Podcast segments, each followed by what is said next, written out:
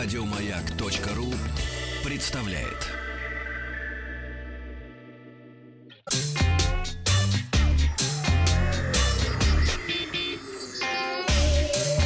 Страна транзистория. А ты сегодня не обратил на слово «пистун», которое сказала э, это самая наш корреспондент Анастасия из Магнитогорска? Я обратил одно смешное. Вот. А замшелость его, понимаешь? Замшелый пистун. Замшелый пистун, да. Сегодня выпустим. Отличное название для для какого-нибудь регионального шоу. Но, но, рубрика вашей э, субботней-воскресной детской передачи, да. Главное, Алексей Алексеевич не говори. Сегодня в выпуске Google подвела итоги года. Вместе совершил посадку новый танколет. Спустя 30 лет вышла игра для ZX Spectrum. Ну и начнем с геймерских аксессуаров. Компания Acer объявила о старте продаж на российском рынке новых игров, а, а, игровых аксессуаров линейки Nitro.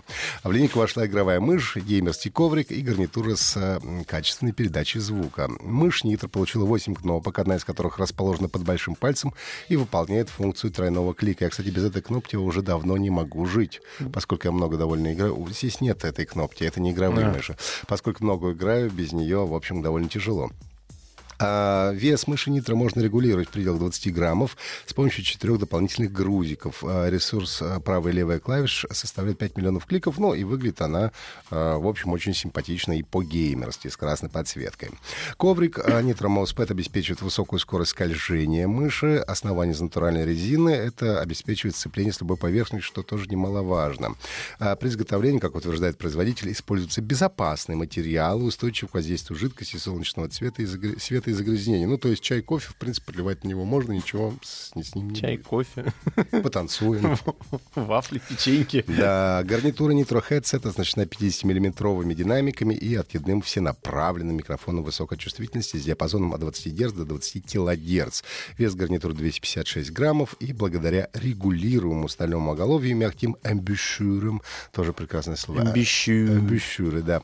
А, пользоваться гарнитурой комфортно даже на протяжении долгих игровых сессий ну, мы люди, которые сидят в наушниках э, много часов, мы понимаем, что амбушюры и удобство наушников — это очень важно. Вслед за Яндексом итоги года по поисковым запросам поделилась компания Google. Главным событием года признан чемпионат мира по футболу. Вратарь, э, вратарь Игорь Антинфеев и нападающий Артем Дзюба стали самыми популярными игроками чемпионата среди российских пользователей. Первое место в топе Google поиска в категории «Люди» занял российский боец э, Хабиб Нур, Нурмагомедов, одержавший победу над Конором Макгрегором. Макгрегором. К сожалению, год запомнился и утратами. В рейтинг утраты года вошли Стивен Хокинг, Иосиф Кобзон, Олег Табаков, Стэн Ли и Николай Караченцев. Больше всего запросов в категории «Как стать» получили наблюдатели на выборах, модели и блогеры. Ну, вот как uh-huh. стать блогером, как стать, соответственно, наблюдателем на выборах. Самым быстро растущими запросами в категории мемы стали Момо. Знаешь? Мем Момо.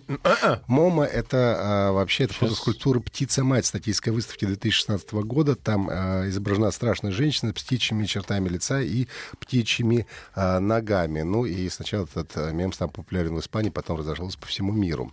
А также мышь крадется. Один из тех абстрактных мемов, которым не нужен смысл. Зачастую словосочетание «мышь крадется», пишется, кстати, неправильно и крадется в а, кавычках, добавляется к изображению любой мыши, либо к любому объекту, который крадется. Или не крадется. Я э, нашел стихотворение кричит моя бабушка кыш, и в поле буренка пасется. И если один скажет мышь, миллионы ответят «Крадется!» Крадется, совершенно верно. Ну и, наконец, мем с Илоном Маском, а в основном, кстати, который пришел из России. А как тебе такое, Илон Маск? Ну, этот мем, я думаю, все прекрасно знают.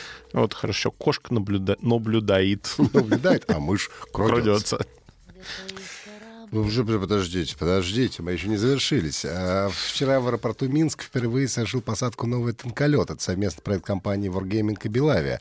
На его фюзеляже, фюзеля, фюзеляже изображен символ Беларуси. Это зубра, салон оформлен в стиле онлайн-игры World of Tanks. Его предшественник полюбился игрокам и путешественникам и любителям авиации. Он заслужил высокие оценки пассажиров и стал героем множества публикаций в социальных сетях. Это вдохновило обе компании на создание нового проекта. При этом и Wargaming и Белавия приложили максимум усилий, чтобы первый танколет остался в партии белорусского авиаперевозчика. Ну и в результате, начиная со вчерашнего дня, сразу два самолета в черной ливреи доставляют пассажиров в страны Европы, Азии и СНГ. На новом самолете нанесен хэштег «танколет», чтобы люди могли отмечать его в своих соцсетях. А, и, как сказал генеральный директор Белави Анатолий Гусаров, мы постарались сделать второй танколет еще лучше, интереснее, необычнее. Нашей главной целью было показать, что игра известна во всем мире родом из Беларуси. Ну и уже 15 декабря в эту субботу в Москве состоится Wargaming Fest, большой фестиваль поклонников игр Wargaming, а не только World of Tanks, но и World of а, Planes, World of а, Ships. Ну а сегодня стартует главное внутриигровое событие World of Tanks, новогоднее наступление со множеством призов и подарков. Ну и, наконец, разработчик Энди Биль решил выпустить свой экшен Quadron, который должен был выйти еще в конце 80-х на ZX Spectrum, но был отменен издателем в последний момент момент. В игре э, нужно управлять роботом, который собирает кристаллы в комплексе Квадрон и защищает их от инопланетян, которые становятся сильнее, когда их заполучают. Ну, представляешь, что это, как это выглядит э, на ZX Spectrum, вот эта вот, вот пиксельная А-а-а. штучка. Ну, да, игре 30 лет. Да, да. Всего в игре 28 экранов, на каждом из которых нужно расстреливать пришельцев разных типов из нескольких видов оружия, подбирать кристаллы и усилители. Билли работал над игрой два года и полностью закончил в 1988 однако незадолго до релиза Британское издательство Palace Software, ныне уже недавно не существующее, оказалось, отказалось ее выпускать. Ну и в этом году, когда ретро-игры стали набирать популярность, разработчик решил закончить игру, и спустя пять месяцев Quadron появилась в продаже, чем Биль, по его признанию, очень доволен. Игру можно купить на площадке itch.io за 5 долларов, а запустить можно не только э, на э, ZX Spectrum, но, слава богу, и на эмуляторы для современных персональных компьютеров. Это были все новости высоких технологий. Слушайте наши подкасты на сайте Маяка и в iTunes. Еще больше подкастов на радиомаяк.ру